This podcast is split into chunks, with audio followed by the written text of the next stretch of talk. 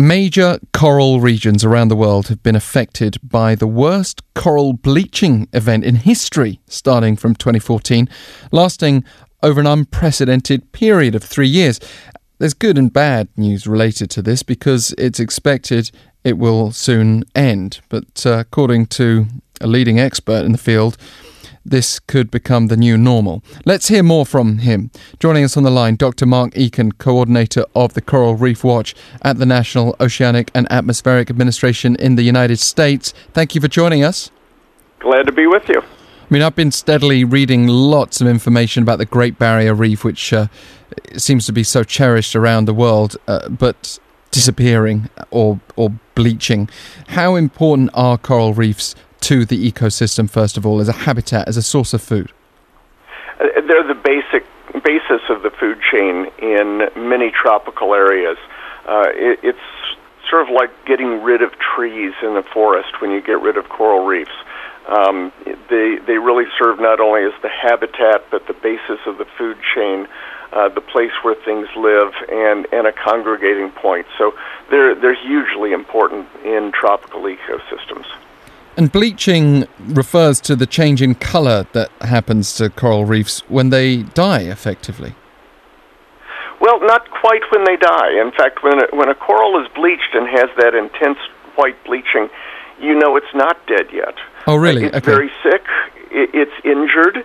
Uh, the the coral has lost the microalgae that live inside of their tissues, and give them their color, but also give them their food. So the corals have lost their major food source and, and are, are starving to death. And you're seeing right through the clear tissues of the coral to the white skeleton underneath. When it actually dies, it'll take that next step and starts getting covered by sort of scuzzy filamentous algae and it starts looking really ugly. So that bleaching sign is, is a final warning flash for us, basically.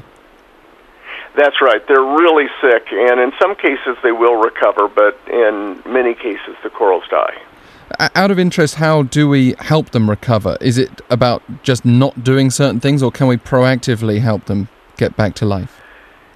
It might be possible to help them. Uh, there's some experiments that have been done. Uh, first, they tried shading corals to see if that reduced the amount of bleaching uh, it really was not the best approach. There may be things like cooling the water, but none of these are effective on large scales. What we really have to do is reduce the problem. And the biggest part of the problem, because this bleaching is caused by high temperatures, is to reduce the problem of global warming that's affecting them.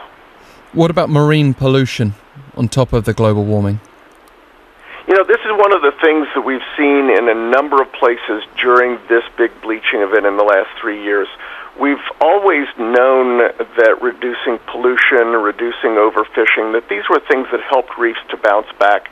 But we always thought that it also would give them some protection during a big bleaching event.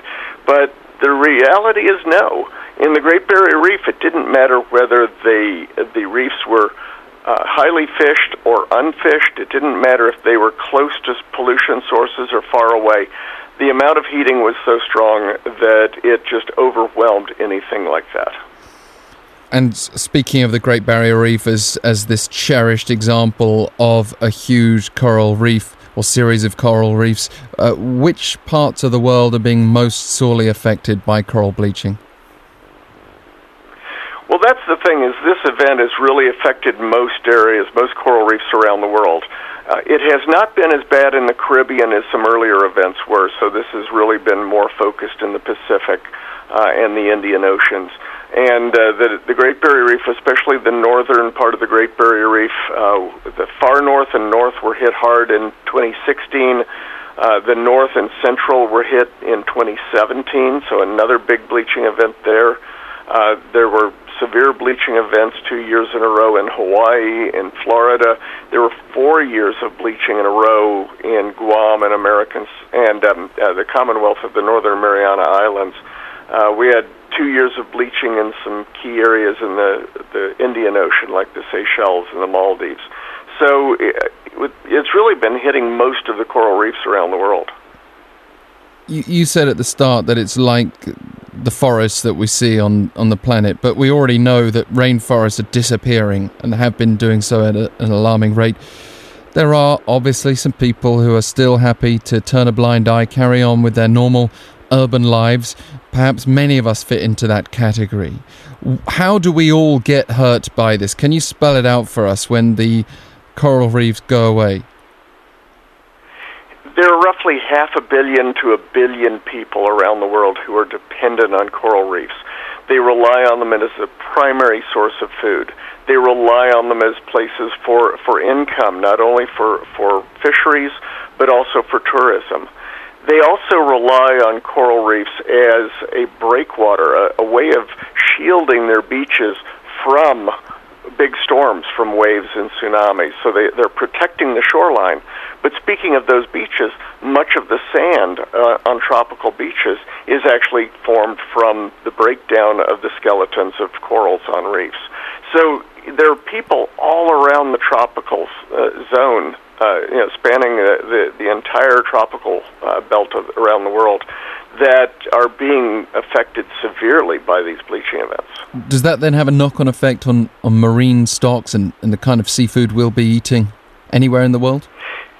It, it can. In fact, one quarter of all marine fish species uh, depend on coral reefs at least for some portion of their life. And so there are a lot of fish that have al- already disappeared from these reefs that move that that are are eaten because they're they're no longer able to be protected where they live. This can have major impacts on uh, fisheries in those areas and most of these people who are most dependent on coral reefs for f- food fish the the poorer people who are relying on them for artisanal fisheries. This is just you know their local food source, and it's extremely uh, detrimental. You must be frustrated getting this message across, though, because it's not just this area. There are so many different factors that would be harmful associated with global warming. But yet, in your own country, the United States, the debate goes on as to whether human beings even affect climate change. It's a very frustrating situation. There's no question the science is solid. We we know from the evidence that climate change is real and that it's having a severe impact on coral reefs around the world. And we really need to be taking action. And you know, we've got to do two things. We've we have to be addressing the source of the, the problem that's causing the bleaching, which is the excess carbon dioxide in the atmosphere. And we, at the same time, need to be helping the corals to recover between these events by dealing with the things we mentioned earlier, like pollution and overfishing.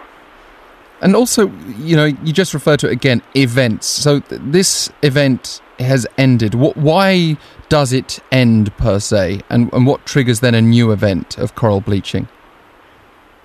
Well, it used to be that the global coral bleaching events were uh, really driven by El Nino. And the big the first big global bleaching event was in 1998 associated with that huge El Nino. There was another in 2010 that was associated with a, a milder El Nino. During this period, yes, we had an El Nino during 2015, 2016, but this bleaching event had started more than a year before the El Nino, and it continued for more than a year after. And so these are identified as events because they happen during warm season. You don't have bleaching going on during the winter. It's a it's a summer phenomenon. And so it will move back and forth from one hemisphere to the other during these events. And the reason this one is over is because the Indian Ocean really didn't have significant bleaching this year. But that doesn't mean that the bleaching is over. Mm. In, in fact, the question isn't whether we'll have another global bleaching event, it's how long it will be before the next one. And even if we don't have a global bleaching event, we are expecting that we'll be seeing more bleaching uh, in, in the near future, and we're even concerned about what may happen in the next few months. Now, I don't hear people talking about coral reefs off Korea particularly, but um, what I have recently heard about is people talking about marine desertification. According to the Korea Fisheries Resources Agency, over 18,000 hectares of sea forest in waters near the country have become marine deserts. 65 times larger than the area of Yeouido, to put that into local perspective. Uh, is this part of the same problem, do you think? It, it really depends because there are three things that I've heard referred to as marine desertification. One is something happening out in the open ocean, and it's dealing with the fact that the warming ocean in this, the, the warming of the central uh, ocean, especially in the Pacific, is causing it to be less productive. But you're talking about something that's more coastal, and so it really comes to two terms. One, is areas that have been dredged or, or, or trawled so much that it's broken down the bottom and, and turned it into a desert. But the other is in areas uh, where there's been a major loss of things like kelp forests. And that has been largely related to temperature as well. Uh, there, I, I can't speak to what's happened around Korea, but mm. I know that there are areas in southern Australia, Tasmania, where the, the kelp forests have basically disappeared because the waters have become too warm. Well, South Korea grappling with sea deforestation. One of the recent headlines on this subject seas being plagued by this, uh, an environmental disaster that local media have blamed on global warming and marine pollution. The factors that we've been talking about this morning already. Dr. Eakin, thank you so much for joining us today. Glad to be with you. Important to raise awareness, clearly. Dr. Mark Eakin from the National Oceanic and Atmospheric Administration in the US.